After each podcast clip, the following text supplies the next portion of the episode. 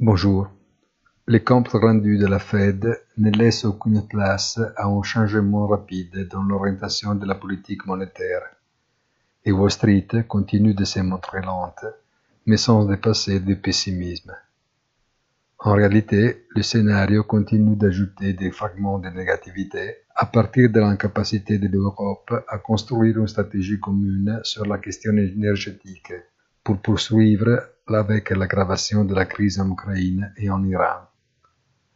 Conscient de l'éloignement d'un processus de stabilisation, les marchés attendent désormais les données sur l'inflation américaine. Mais même dans l'hypothèse d'une surprise positive, il est difficile de se sur autre chose qu'une pause temporaire. Bonne journée et rendez-vous sur notre site easytradeunionfinance.it.